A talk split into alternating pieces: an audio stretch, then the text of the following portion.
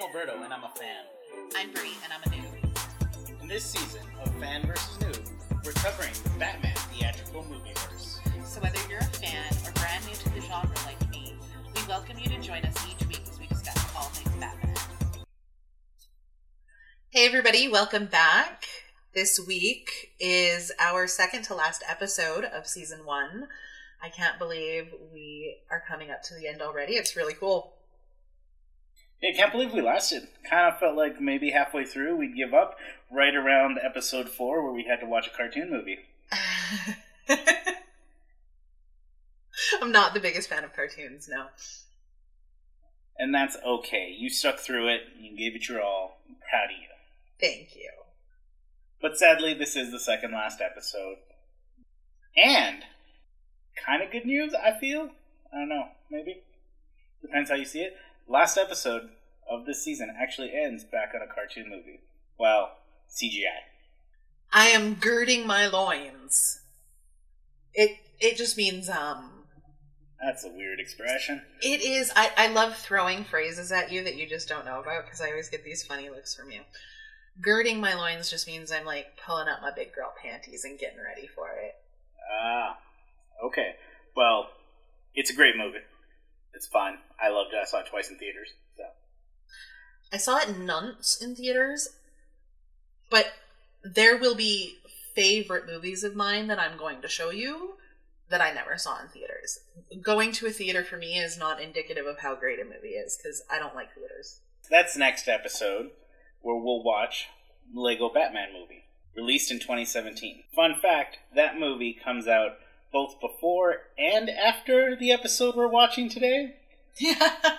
Today we are watching Justice League, the Snyder Cut. So yeah, so today we're watching the Justice League, not Justice League, which came out before the Lego movie. We're watching the Justice League that was just released in 2021. Yeah, though we are watching two movies sequentially, kind of at the same time, because we are recording two audio tracks at the same time. One for our actual podcast, and a second to be released on a Patreon or something along those lines, coming soon. Yeah. Um, it might be released as a bonus episode, just out of the blue here one day. You never know. Maybe we'll release it when the Batman comes out. Oh, good point. We will have to do a return to the season next year with Robert Pattinson as Batman. Yes. That movie looks great.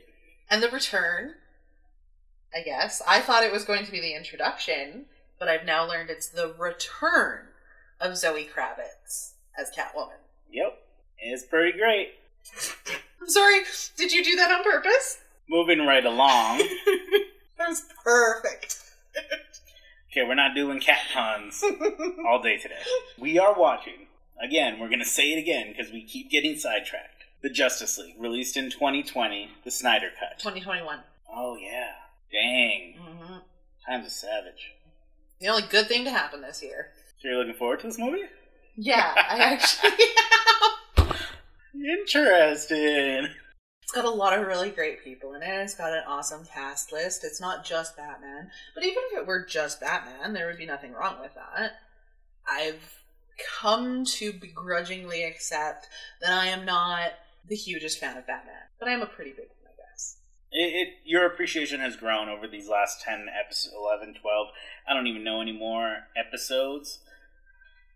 I remember when we pitched this idea, you were Well, I thought it would be a good idea because I had so much apathy towards Batman. It's like nobody in the world dislikes Batman, and then here's me who's not really even willing to watch a movie. And here we are, 10 in, and you looking forward to one that comes out next year. Anyways, back to this one. We could have a podcast just on segues. We could call it Segues and just talk.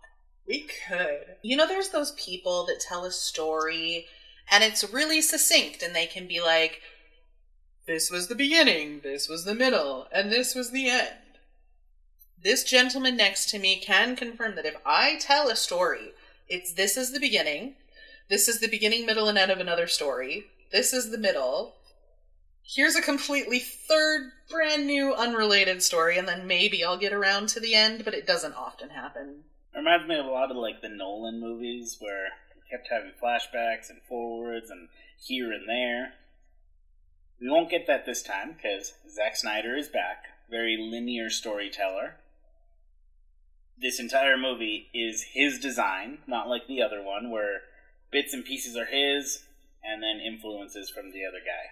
I actually read that in the Joss one, because obviously I had to prepare for two episodes.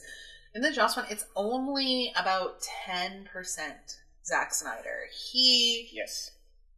He recut, reshot, did a lot of stuff. he like obliterated that movie. He did. Well, I think uh, the biggest, the most noticed within the first five minutes is the shot of Superman and uh, the horrible visual effects on the mustache. I did catch that. I did catch that. That's pretty funny. And you warned me about it, so I, I knew to look for it. But it was still pretty funny. Yeah, really jarring when you pay twenty some dollars to go see that movie in theaters. But And then uh, Henry Cavill's upper lip is just one blurry mess. Yeah. yeah, fun fact: the reason he had the mustache was for another movie that he could not shave it for, um, unless the studio was willing to pay like five hundred grand. Mission Impossible, Mission right? Impossible. Yep. But anyways, back to this movie. Directed by Zack Snyder, written by Zack Snyder, Chris Terrio, and Will Beall. Mhm. Now, we've got a pretty extensive list of creative credits. We do. I mean, it is the Justice League. There's It is the Justice League. five characters. Yeah. So we're going to go through them. We have Jerry Siegel and Joe Shuster for Superman. Bob Kane and Bill Finger, officially. Batman. William Moulton Marston, who created Wonder Woman. Aquaman, created by Mort Weisinger and Paul Norris. Gardner Fox, who created the Justice League of America and The Flash. Also getting credit in this movie is Jack Kirby, the creator of the Fourth World, which is kind of the backbone of this entire story. So without the Fourth World, ja- uh, Gardner Fox couldn't have created the Justice League. Yeah, think of it like the comic book inspiration, like the Batman Rises from The Dark Knight Rises. Okay. Right, same deal. All right, makes sense, makes sense. Yeah, star-studded cast all over again. Most of them returning from the previous movie because this was supposed to be all-out contracts. all the. Honestly, yeah, there are so many people in this movie that I just couldn't include them all. I just, we went, top five, eight, something. I don't know. Can't count right now. It's too early. Henry Cavill, Superman. Ben Affleck, Batman.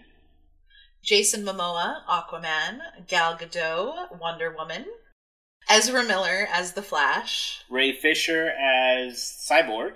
Jesse Eisenberg returns for about two minutes of screen time, but I had to include him. Diane Lane. Who dat? Uh, Diane Lane is Martha? Kent. Oh, she yes. back. Oh, she is back. Yes. And then Amy Adams as Lois Lane. Lois Lane. Sorry, I just saw tagline, and it is the dumbest thing ever. Uh-huh. It's depressing. Is this the tagline from this movie or the theatrical movie? This movie. That's so lame. The tagline for this movie is Us United. That's it. And for those rare few who are type A minded like myself and enjoy things like number dumps, I'm sorry we don't have a number dump for you for this week because this was released in Digitally. streaming. Yeah.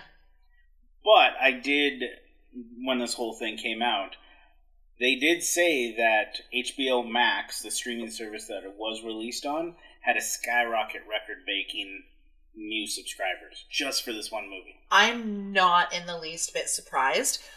I, when this came out, I was not a Batman fan. I was not following DC, and even I knew what a huge deal this was. It could not be escaped.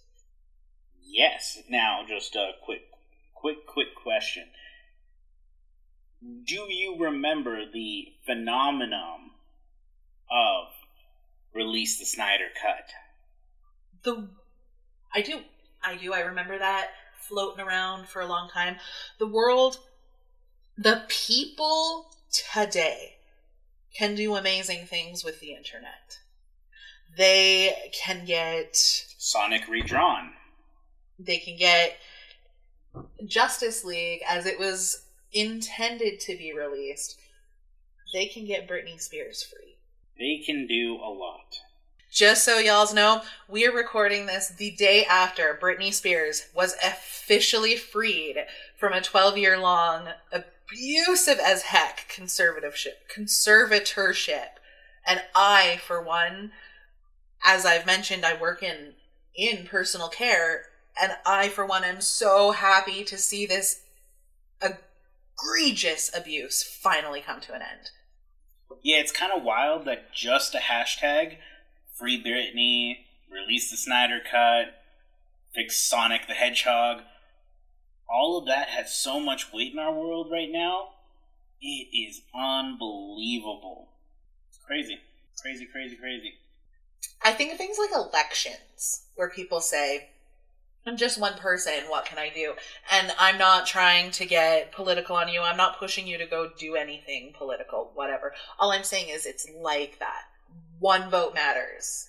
That one person who decides to sign that one petition or throw that hashtag at the end of their posts, they don't realize the impact they're actually making on things that matter. Yeah, it gets people talking. And I remember back in what 2017, 18, 19, all of those years, anytime there was any DC fandom, DC news, it was always that hashtag to the point where it was covered in media outlets all the time. There is no Snyder Cut. HBO says no. It wasn't until they were bought out that news started to rise that they actually do exist.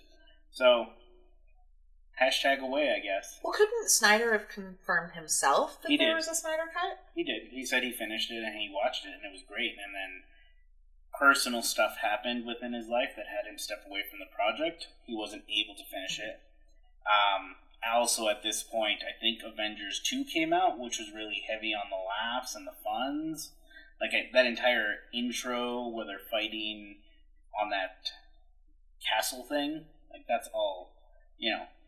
One of them swears and the other goes language and everyone laughs. Not that there aren't laughs to be had. Okay, so just for the sake of, because I'm going to bring up the Joss Whedon, just for the sake of that, I've I've now seen that movie. We've done that episode, so I I think of things like when I can't remember if it was Cyborg or the Flash. Somebody says something to Bruce Wayne about, well, what's your superpower? And he's like, I'm rich. I literally laughed out. I couldn't not. It's I've said it for so long. That's a real superpower in this day and age. Just being rich, you can go to space. Like money, money's a superpower. So I've said multiple, multiple, multiple times that Bruce Wayne annoys me because He's too dark, too broody. yes, he's just I mean, have a little happy. I don't know. Just have more development to the character. There has to be more than just this vigilante out for justice who in his real life pulls a lot of punani and then when he's not pulling that punani, he's just sitting in the dark all ooh, woe is me.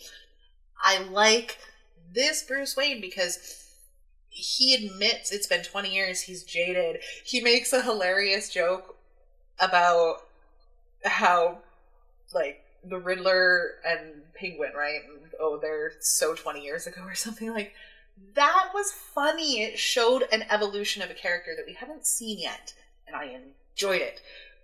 I enjoyed the characters in the movie not as much as I did the plot storyline thing, which was a little bit too forgetting that Joss Whedon had done the Avengers. I was sitting there like, this is giving me such an Avengers feel. And I didn't necessarily love it because while I love the Avengers and that whole Universe. hmm that's Avengers. DC is much darker. And it felt wrong. It felt very discombobulated. Yeah, I mean, I've said it many times. DC has higher stakes, it's more dark, more real, more gritty. That's why I enjoy the comics over the Marvel side. So I guess what I'm thinking about going into this is that Joss Whedon removed 90% of Zack Snyder's work. Now I have to wonder this is a four hour long movie that's 100% Zack Snyder's work. The plot, is it even going to be anywhere near the same? From what I remember, the plot, so the differences between both movies are extensive, runtime and everything.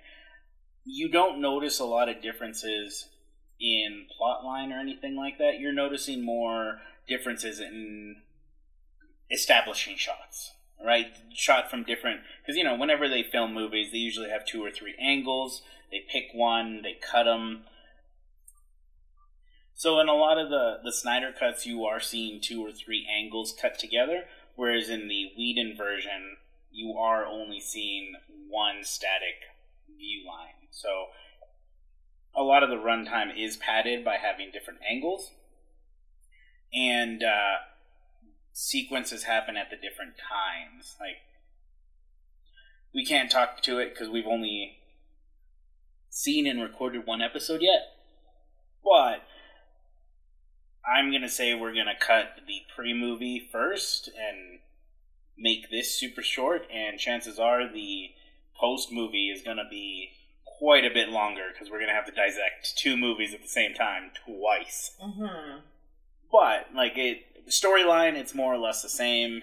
Characters, a little bit more developed, a little bit more fleshed out, just based on runtime and cut scenes. Just based on the reading I've done, I know why Zack Snyder left the project truly tragic. I also know why Joss Whedon was brought onto the project, which happened prior to Zack Snyder leaving. They worked together for a little while. My only concern, and I guess question, and pardon me if it's ignorant, because I really don't understand how these things work. There's a four hour long cut that we're about to watch. So if he left the project early, and then they had Joss had turned around and recut all of this stuff. Are we going to see a complete movie here, or are we seeing scenes? Yeah, so actually, a lot of people were worried about that when it got re released last year, and we are seeing a completed movie. What had happened was, with all the media exposure to release the Snyder Cut, um, Warner Brothers, or their parent company, told them to release it.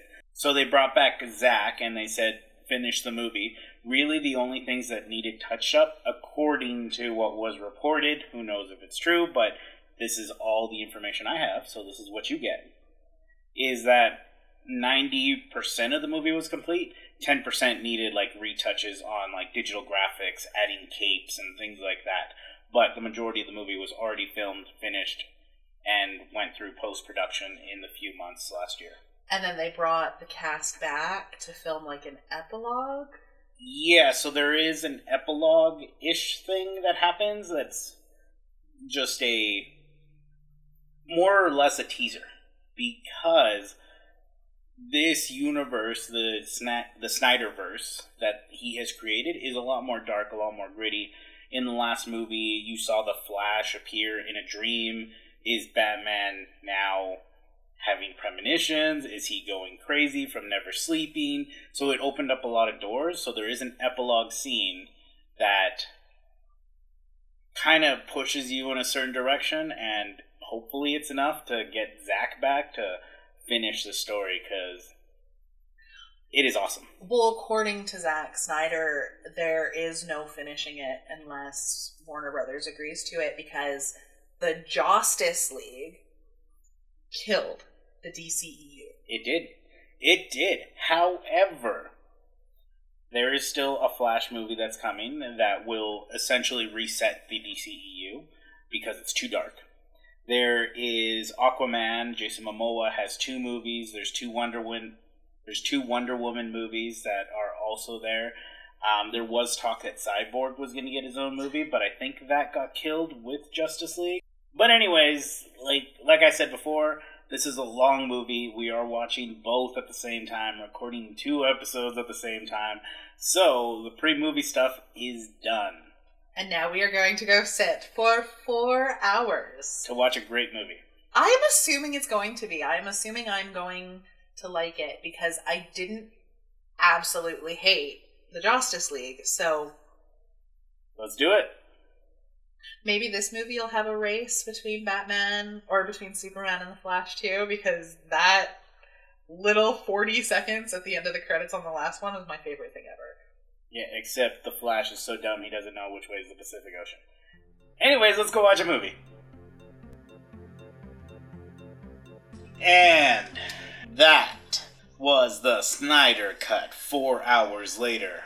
It has indeed been very long, also entertaining. It's been four hours. But worth it. It was really good. Much better than theatrical. Agreed. I'm really happy to note that most of the scenes that particularly struck me were Snyder scenes. There are a few things that I found entertaining in what I'm now knowing is Joss's work, Joss Whedon's work, but other than that, the moment where you come in on Wonder Woman and she is standing on that golden statue I before you continue, I'm just gonna preface with all of Wonder Woman's scenes. Whenever her music started playing, you knew that scene was gonna be a ten out of ten. Yeah, she kind of stole the show. Yeah, I I have said this before that Uma Thurman is one of the most beautiful women I can think of. 10 out of 10, she is just gorgeous. And then I saw Gal Gadot.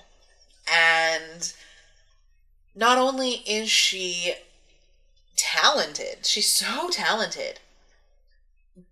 She's got a really classical beauty and a poise about her that just reminds me of old Hollywood class. I think she is probably the standard. She's I'm I'm to go ahead and say that like for myself that's the unattainable. That's the gold standard right there. Is Gal Gadot. I agree. She is gorgeous. It's hard to voice this because I'm a guy. So I can objectify women easier Yeah. because I'm doing it in yeah, like I yeah. will say she is she is gorgeous. There's some movies that come to mind where they show her like in more thirst trappy clothes, but she isn't like she isn't as objectified. I found in media, and maybe that's just her and her contracts writing it in there. Mhm. But even in movies where she is objectified, she is not objectified. Like everything is There's nice. no objectification just for the point of objectification. Yes, yes, correct. So- That's- yeah, I guess that's what I'm trying to get across without sounding like a complete creep. But Like like a story that had come from you, she wouldn't accept a just uh, uh, objectification in the form of the Flash um, tripping and falling onto her bosom, which, by the way, completely unnecessary. I'm really glad she stood up for herself. I'm really glad that even though that director had chose to threaten her, she still stood her ground because falling on the steps totally realistic. There was no reason in Whedon's cut that there had to be Him- her falling onto her breast, him Yeah. falling onto her breasts. yeah. So and yeah, and that was a stand-in, a for her because no way, Jose. That's just. I think it was. I said I wanted to see, you know, 20 years ago, women weren't really standing up for themselves like they are today. So you have the pure objectification of Michelle Pfeiffer. And I am sure that women in those times did not necessarily have even the place to stand up and say, You cannot treat me like this without exactly what they did to Gal Gadot and them still standing their grounds. hmm Yeah, we've come a long way. Not far enough, but we've come a long way. We are. It's it's really nice to see. So, we've watched both back to back, and we're supposed to be recording two episodes right now, but the differences in the films are so glaring that pretty much both recordings kind of sound the same. Yeah. At least the post movie. But, what did you think of the Snyder Cuts story? I think it filled in holes that needed to be filled in, definitely. The just seeing the Snyder cut now and how truly integral to everything that Cyborg was. And even in the theatrical release, he was integral. He was ultimately the re- the only reason they were going to win, right?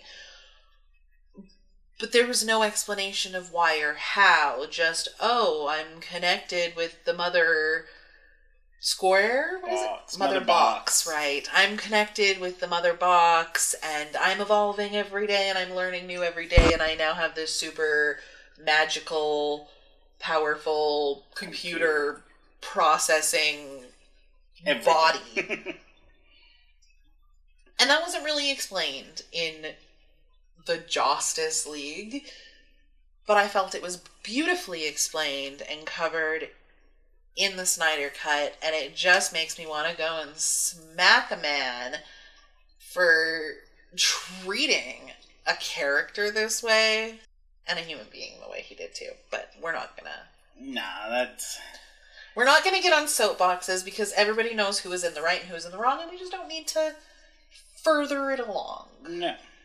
So, last time, Batman versus Superman, you said, I hate this Batman.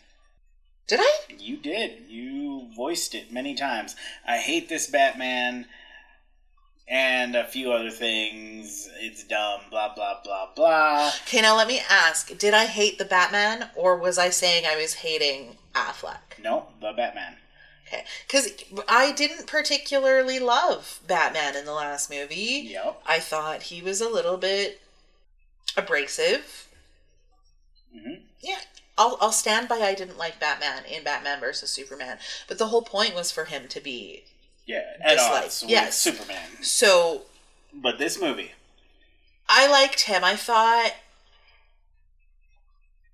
when we didn't have. Oh my god, I can't believe I'm even saying this. This is the corniest, schmozziest thing, and even worse, it's gonna make you happy to hear. When we didn't have Superman to be that beacon of hope, then Batman stepped in and became the beacon. Stop it! Oh yes, yes. It's gonna be like, I'm sure the editor's gonna put cheers and crowd applause in the post. I'm I'm sure that's coming. uh, go on. I'm sorry for. you could see the evolution of what he was, what he saw that Superman was, that he knew that more was coming and that the world was going to need that hope and need to see the strength and the power and that they're not going to give up. And so he did what he could uh, on his own before Diana came to tell them that it was starting. He was already out there making the moves to build the team with his boss helping him the whole way. Alfred. Alfred, I really enjoyed that. This is Alfred, I work for him line. Beauty. But yeah, I, I did. I enjoyed this Batman. Yes. um, I'm not gonna lie. Watching this movie, like Batfleck, he he climbed up on my list pretty quick. He did. It's oh, and I hate Ben Affleck, but I'm going to have to separate the art from the artist, and I'm going to have to say that the art was very well done. It was. Just talking on the character of Batman, because this is our Batman season. Mm-hmm. Dude was smart. Mm-hmm. He wasn't overly broody like uh, Nolan's, where he couldn't smile. He cracked a few jokes. Ah, the best jokes. Uh, by the way, really happy to see that the "I'm rich" joke was a Snyder thing because that was gold too. That was real. It, It is. It's so it's real. a superpower at this point. It's awesome. And then for him later to come in and be like, "Yeah, this is Alfred. I work for him." Which can we talk about Alfred? Can we? You've always had a distaste for Alfred. It's been 11 episodes, and you have never said anything good about Alfred except for Michael Caine's first portrayal, where you said, I liked it, and then immediately backtracked on the second one. Yeah. Maybe it's Jeremy Irons. Maybe it's the way that he was written by Snyder and um, Chris Terrio. I don't know. However, I turned to you and I was I had said, I gotta stop. I gotta remember to like just shut up, leave it all for when we talk. Because now I'm repeating myself. But this Alfred could do the stuff that the other Alfreds did. This Alfred could take Rachel's letter and burn it. And he could get away with it. Because this Alfred isn't a servant. He's Nope. a partner and an equal. And I liked that. I feel this Alfred actually took care of Bruce Wayne when he was a kid, while all the other ones just kind of watched over him. Whereas this one actually took on that role of father figure and could actually say, "Hey, don't do stupid stuff." You know, because like that, the way he talks to Bruce, you know, it's just it comes across like yeah, like this man raised that guy you know, there's those inside jokes, the wine cellar, you know, like those things. It's, the other ones are just kind of there. Another thing that stood out to me because it was just so real. Have you, do you know in real life any people from England? No. Okay, so I used to work with a lady who she'd lived here for years. She has her permanent residency, but has decided to maintain her English citizenship. Either ways, whatever. Um, she would she would notice us in the kitchen at work and watch people throwing their water into the microwave to heat up the tea or just using random tea bags. And then here's her she got her loose teas, her kettle, but then her pot because it goes in the pot before it goes in the cup. She was very particular about it. And I was watching that scene and I laughed my butt off just with the realism of it. Obviously, rightfully so. Hmm English people are tea snobs. I think anyone who has uh, grown an appreciation for tea is a tea snob. Like, I mean, it's fair. And it, I'm not saying that there's anything wrong with that. I'm just saying it felt very real to me. It immediately put me back into that lunchroom and that person being like, You, I'm not going to do an accent. I can, but I'm not going to. it's offensive. I- so, but she would always be like, "You guys are destroying. You're so disloyal to a beautiful." Th-. It was just I couldn't. I don't see the, but I'm also the same. If I see somebody disrespecting coffee beans and not, yeah. So I get it because I'm that way with coffee, but it still felt very real and very hilarious. I just went on a five minute tangent about tea. yeah, something that you don't like. No, I love tea. I just prefer coffee.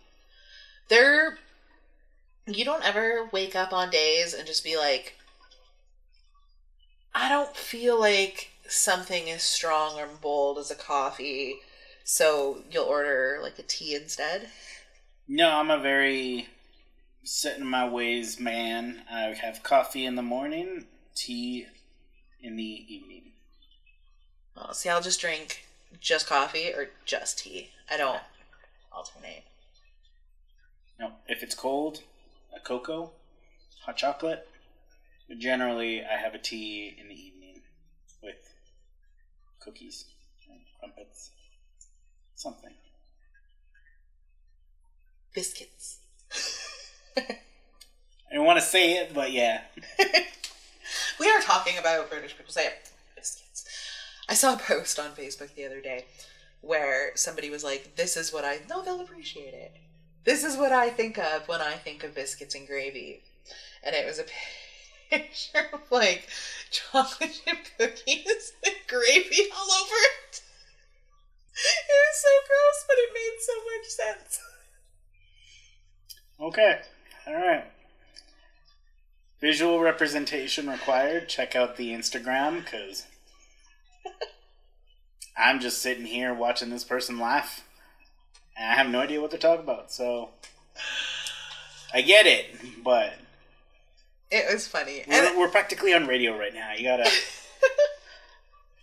are you saying I wasn't descriptive enough? no. Back to the show. I think the people who have uh, come to listen to our podcast every week have come to recognize that we are going to go off on unrelated tangents. I mean, tangentially related, but this isn't even a tangent at this point. This is a whole different city.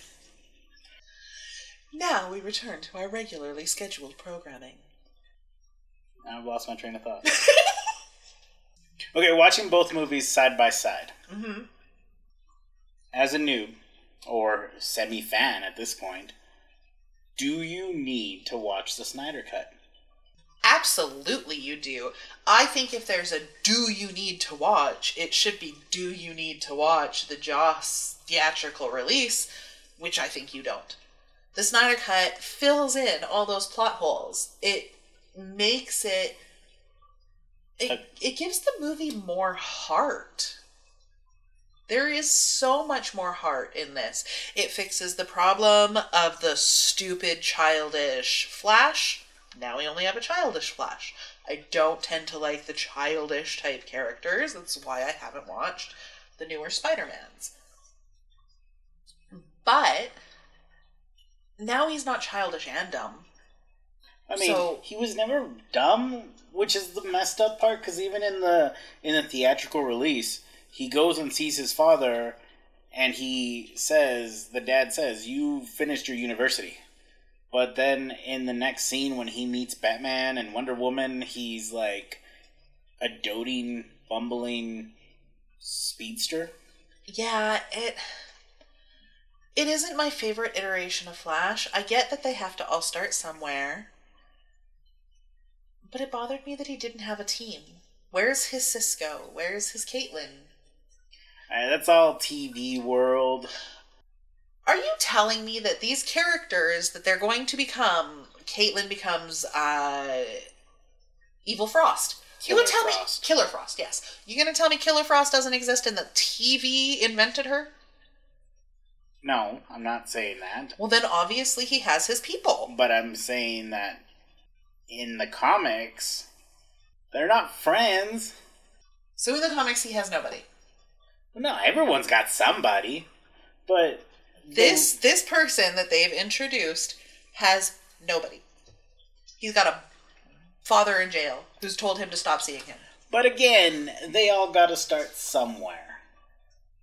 Okay, do you if if you had the powers to read minds tomorrow, would you seriously go out and tell a group of friends, "Hey, I got powers to read minds," or would you like slowly build up trust, do it all on your own at first, and then tell people? Now, am I working with somebody like the Flash who can turn back my mistake? No. Okay. I wouldn't use my powers to find out how people felt about me. So you wouldn't have to. Well, no, I'm it would. It would. Uh, You're the me off. trust would be broken as soon as you said that. You're cutting me off. I apologize. You can start from back in there. I wouldn't use my powers to find out how a person thinks of me. And it would be a betrayal, but I'd also never have to tell them. I would never have to be like, I, I listen to your thoughts to feel how you feel, to find out how you feel about me. But it's dangerous to do so at the same time. You might find out something you don't want to know. Therefore, if I had the powers to read minds, I wouldn't tell anybody. There you go. Excuse me, though. But I would still have people in my life. I just wouldn't want to put even a wrinkle of distrust.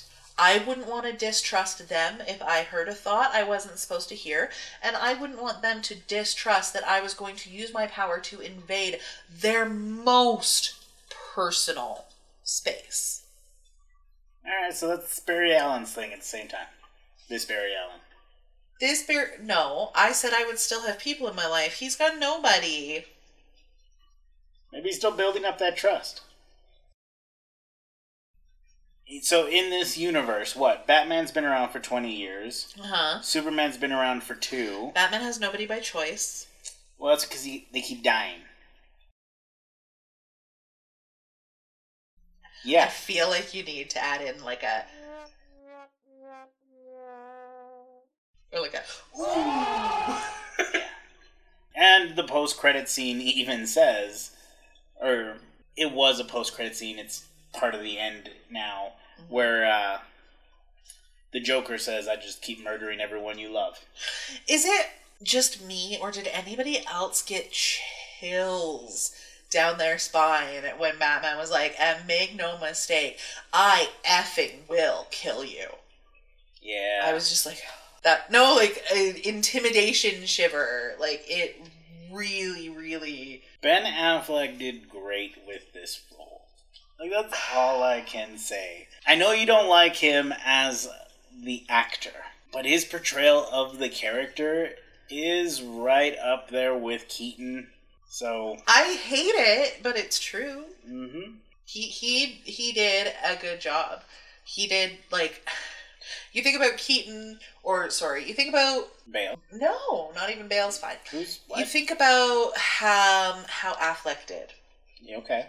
And then you think about George Clooney, who I knew I was going to go in disliking that performance, but I don't particularly mind George Clooney. He's just kind of, you know, my mom always thought he was hot. He was just that doctor from ER to me, you know? But he put in such a terrible performance. I don't care what anybody ever says. That was a rotten performance, and he can and does perform so much better than that. He called this in for a paycheck. Oh. You become the Batman automatically. You're in every single entertainment news article ever, good or bad. You're in all of them.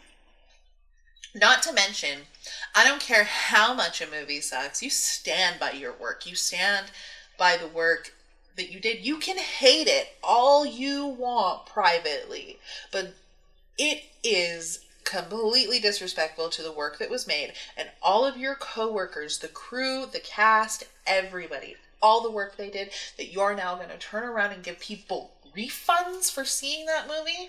It was disrespectful and completely out of line. Ag- I don't care if it's not a passion project, you still stand by the work you did.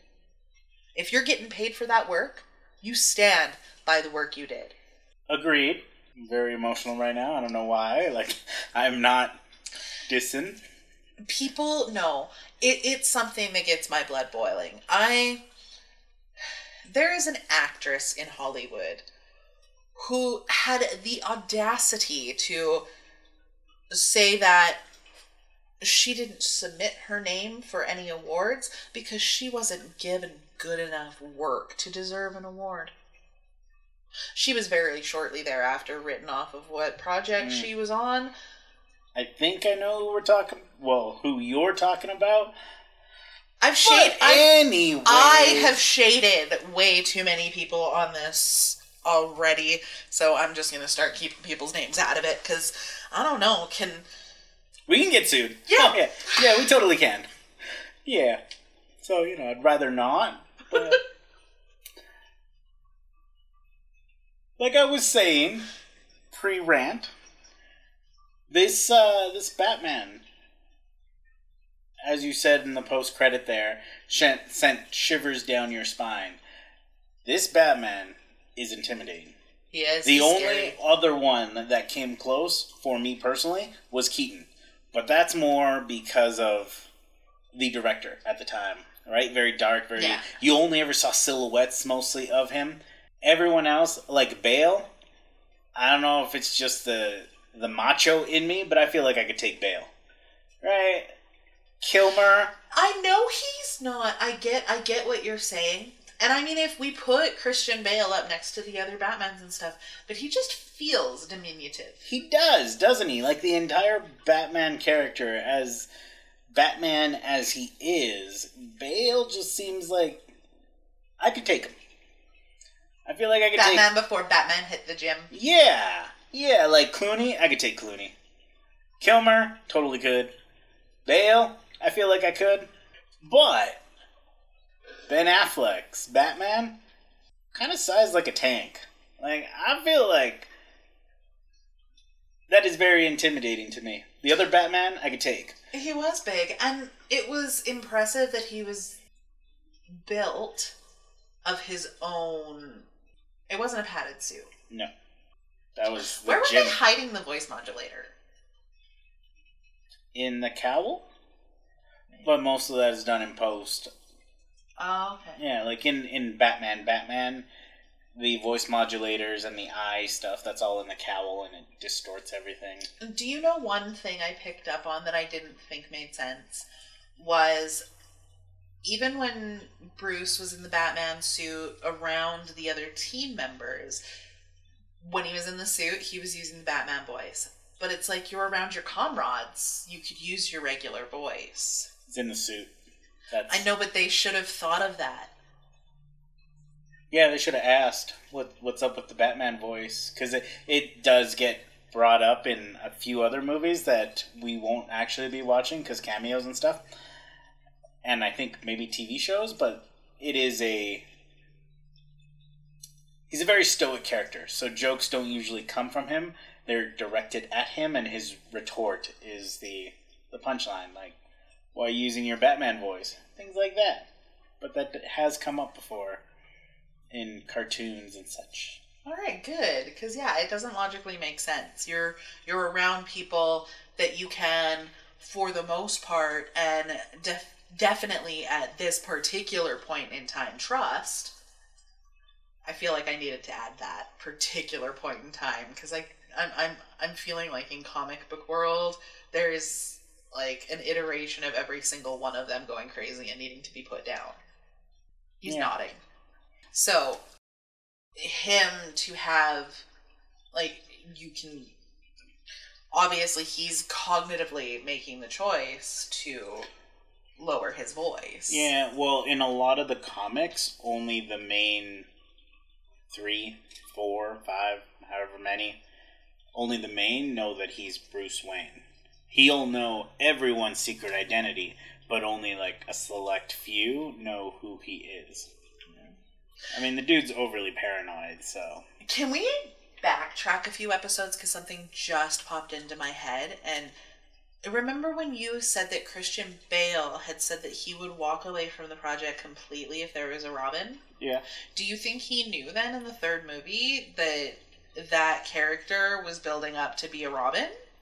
I don't think he did. I think the post credit, or not even post credit, like that ending scene where the lady's like, "Oh, why don't you use your real name? I like it." And he's like, "Whatevs." And she's like, "Robin's a very nice name." I think that was just kind of like a thrown in there kind of last minute change. I don't think it was.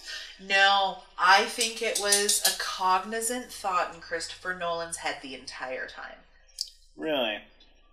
Go back and watch it, and like you can see where those little what are they called? Easter bunnies? Easter eggs. Easter eggs. Where those little Easter eggs are, where you can see, like, as he talks about growing up in the boys' home, and as yeah, you could see it. It was it was there. It was foreshadowed, which is why I had to wonder if Christian Bale was told about it. Or if he was told about it, if he just didn't care because it was the last movie he was going to do, and you never actually say he's Robin. Yeah. A little bit of column A, a little bit of column B, like maybe, Maybe. maybe. Now we'll fast forward back to our Our current current. program. So we are roughly about an hour in Mhm. of this episode. We've talked about a few things.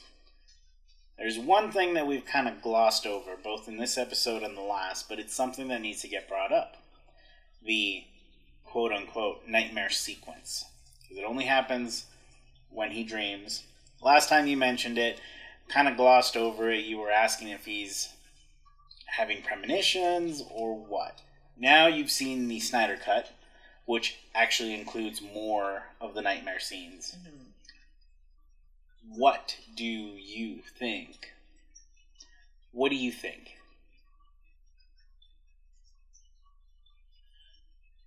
I think it's like a warning. I don't. I'm willing to accept that Bruce Wayne might be a little precognate. I don't believe that he is a psychic per se. But I can accept that the universe is such that it could deem to send him warnings in the form of his dream.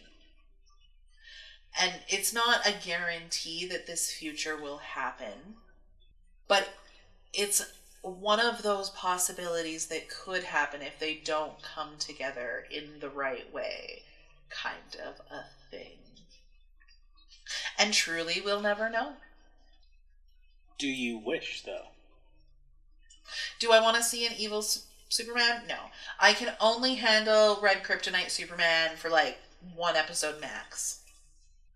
Because this movie does set up an entirely different timeline, which is very dark, full of despair. The beacon of hope is lost. Don't you wish you could have seen that? No.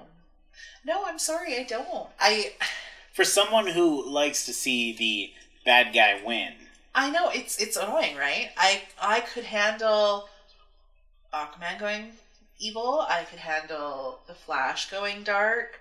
Dark Flash is awesome. I could handle any single one of them going dark. I truly, really could. But to me, Superman has always been that one shining light. He has no weakness. He has no of man, of man. He has no weakness and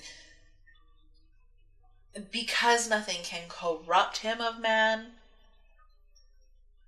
he is just hope for me. He is just strength and honor and dignity and hope. I cannot see. You told me of that world where Lois dies and he goes very, very dark, and I don't want to see it.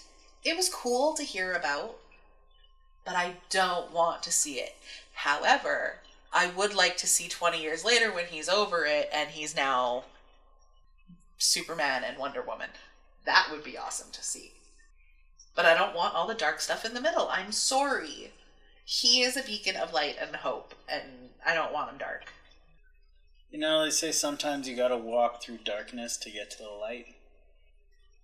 Just saying, for a man who's never experienced any adversity at all, kind of like character development at that point. It's true. And he can have all of that development. I just don't have to watch it. I can come back in when when it's happy and hopeful again. Well, there is a hashtag. I think it's reinstate the Snyder cut. Something like that. The Snyderverse, I think. Oh. Something like that. People be on the interwebs trying to get back this storyline because it is a lot darker. It is And- very different from what they're planning. that epilogue and the end of the movie in general, that cliffhanger set up such a beautiful second movie plot with zero follow through, and it's kind of sad. Yep.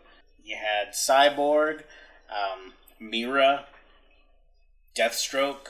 Yeah, and I would like to know, Mr. Snyder, what happened to Aquaman? What exactly did Clark do to him? I know it was a dream, but I still want to know. I murder him. But how? What exactly did Clark do to him? I told you I like to hear about it. I just don't want to watch it. Oh, okay. well, we'll never know because this is in the hands of Warner Brothers. And every time someone posts that hashtag, it usually gets taken down pretty quick. Really? Yeah, they're not really letting the fans speak as they used to. Kind of a weird thing. Well, I would say let's go start a GoFundMe or something. Not a GoFundMe. I would say we should go start like a petition.org thing, but a petition closely related to DC got so many signatures with absolutely zero traction, so it's pointless. When they have their mind made up that they're when they have their minds made up that they're going to do something, then it's just kind of they're going to do that. Well, not to mention petition.org doesn't legally obligate you to do anything. It's just one of those suggestion feedback kind of things. I honestly don't think I've ever heard of any online petition actually working. Not unless the rules say they have to follow the petition. There was one where you could nominate someone to meet a certain singer, and the internet was young at the time, let's say, and they nominated someone who should not have been near that singer at all, and they had to follow through. Yeah. You know, surprisingly, for a four hour movie, plus two from the theatrical release, we don't have a lot to talk about. Like, it's just a good movie. It flowed really naturally. Four hours did not feel like four hours. It didn't. It really, really didn't. I was surprised because some of those Christopher Nolan movies started feeling real long. Yeah, yeah. For for a movie that didn't have a lot of action, it engaged you very well. Oh yeah, I was totally into. I was coming up with stuff. I'm like sitting there blowing your mind as I'm coming out with things like even before it wasn't even explained in here. It wasn't, and I'm sitting there like theoretically, if they lost the third one, they could just hook Cyborg up to it, and he would make the Unity. And they never ever covered that, but I came up with it all on my own and then I found out it's a thing and I just felt really proud of me. Yeah, no, really, really good movie. Though, sadly, not a lot to talk about. So we'll just move on to trivia. Sure thing, sure thing. I think so the catch up, right? We're calling that the catch up. Yeah, that was the catch up. We're all caught up now. So then what should we call trivia? Should it be like the Trivia. All right. Yes, we're going to move on to trivia. We're going to move on to the section of things that you already know probably. Oh, that was the name, actually. yes, it was. it From was- season two or one or episode Yeah. whatever. We were we were like, let's talk about things you already know. That was the thing. All that right. was the name. Yes, so we're Uh, to so we got the catch up and stuff you already know. All right, our first piece. It's important to note anything you recognized from the previous movie that showed up here. 100% Zack Snyder. According to him, this film contains absolutely zero shots filmed by Joss Whedon. I mean, they were all trash anyways, so Yeah. He also did this movie for no cost because he didn't want people stepping in and dictating to him how it should. Power move. yeah.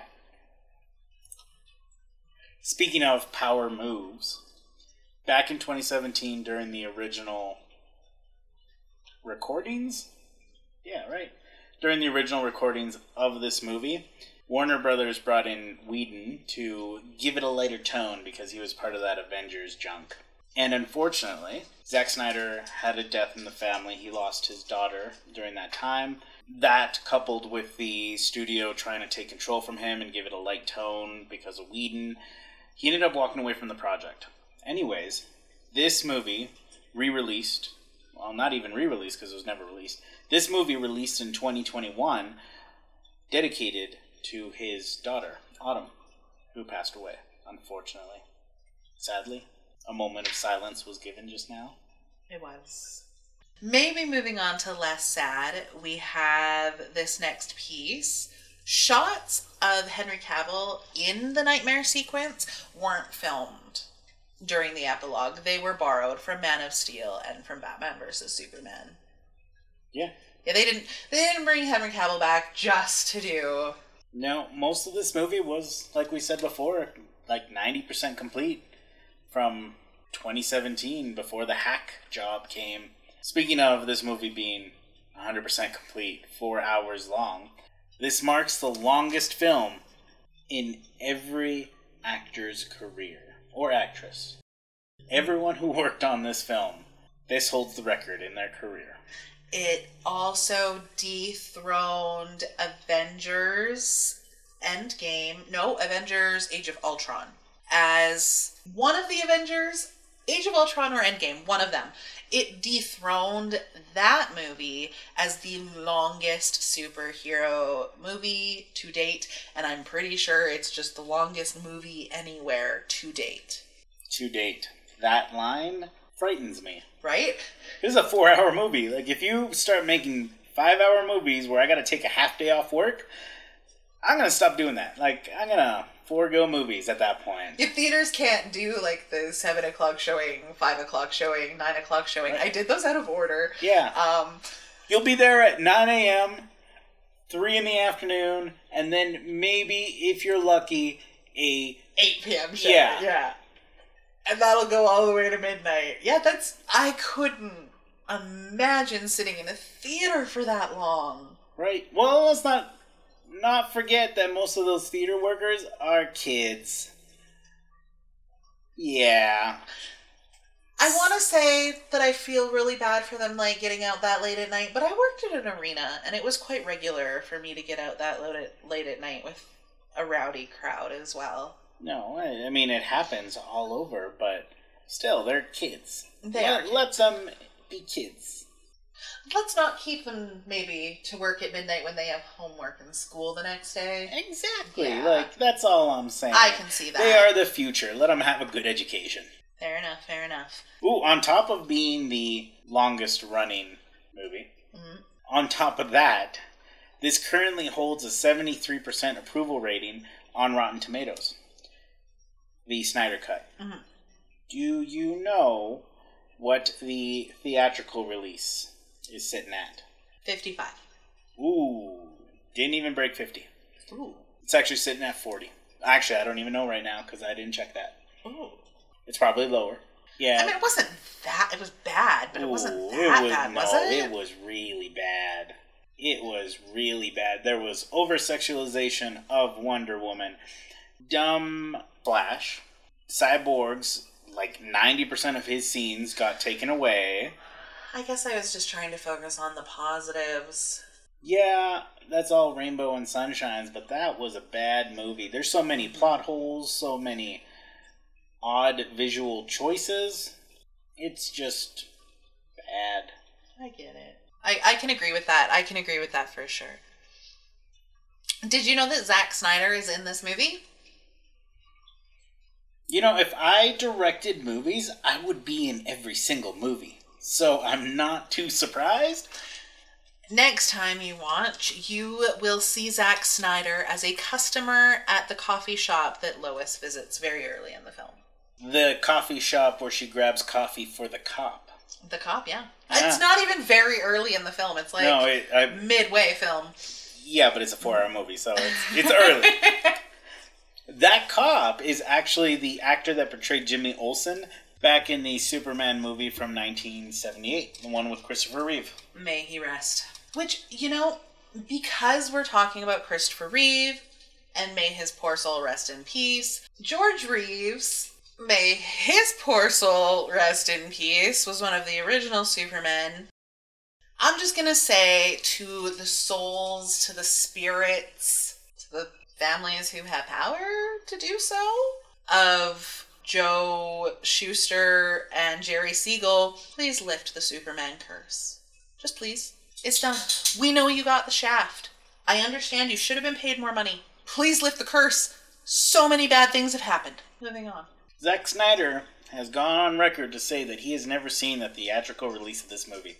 Don't blame him. I wouldn't.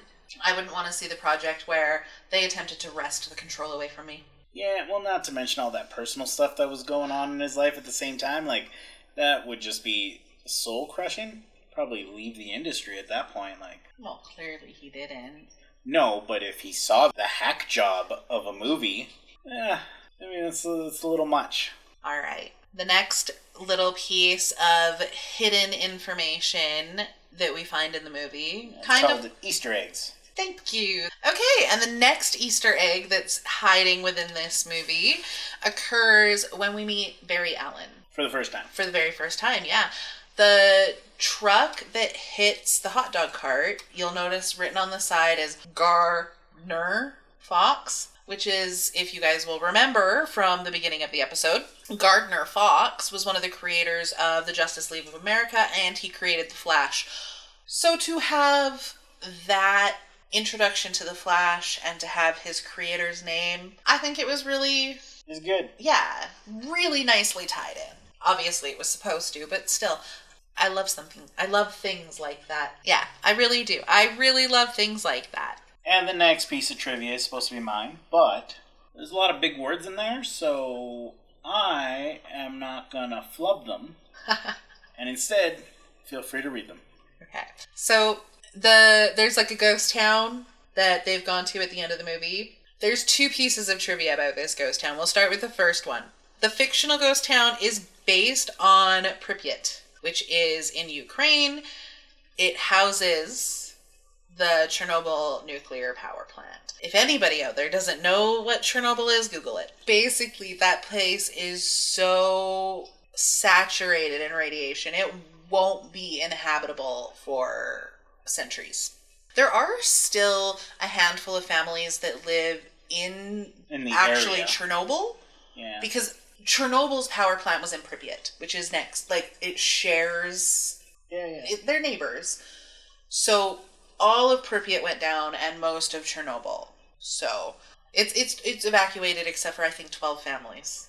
Twelve families still live there, and I don't want to know what their radiation levels are because that's a scary, scary thought. That it is. Yeah. Another. Oh, hold up now. We got past the big words. I can come back in. Okay. The reason they filmed out there was because most superhero movies cause a lot of destruction, and it ends up becoming a big plot hole. Zack Snyder got tired of that, so he moved the big fight sequence where if things get destroyed, you don't have to explain it. Yeah. He was sick of listening to people moan and complain. Yeah. But that finishes off things you already know. Do do do do do. Alrighty, as you all know, we like to end this show with a corny or silly joke. I've been sneaking them in the last couple of weeks to maybe have a little bit less eye rolling from Alberto. But taking a page out of Gal Gadot's book, I'm just gonna own it. I like the corny joke. I'm going to tell the corny joke. The stage is yours. But because you hate them so much, I thought you might like this one. It might at least get a begrudging chuckle out of you. Why is the Justice League better than, than the Avengers? How much time you got? Because it's marvelous. Does, I don't think that works. It's marvel less, but it's also marvelous. It's a pun. Oh my goodness. So dumb. You know, I've got to say, a joke becomes decidedly less funny when you have to explain it. Well, I'm sorry, okay, but Marvel, I I saw a hyphen when you said it, so It's okay. it's Marvel less. It's less. It's less. Like that's you. You emphasize the wrong. one. I know jokes. No. I am funny. I, I purposely didn't do the emphasis because you're supposed to pick up on the pun of it all. It's marvelous. Yeah, I read somewhere that said that puns were a higher level of comedy, and some people just don't get them. Really? Yep. Interesting. Yeah, kind of weird stuff that you find out on the internet. Mm-hmm. All right, everybody. So this brings us to the end of this week. Join us next week for the exciting conclusion of season one. Oh my gosh. See, you're excited. I'm kind of sad. Last Batman movie. Well, last Batman movie of this season. Where we watch Batman. Wait, the Lego Batman movie? Yeah, I think it's the Lego Batman, movie. Yeah. But it's Lego Batman. CGI movie released a year after the theatrical release of the Justice League, or four years before the Justice League, whichever one. Mm-hmm. Yeah, that's that's totally. So we are going to watch this middle movie. We're just going to call it the middle movie. It's either the last or the middle. Second last? Oh, we're going to watch the baloney in the middle of the sandwich. We out.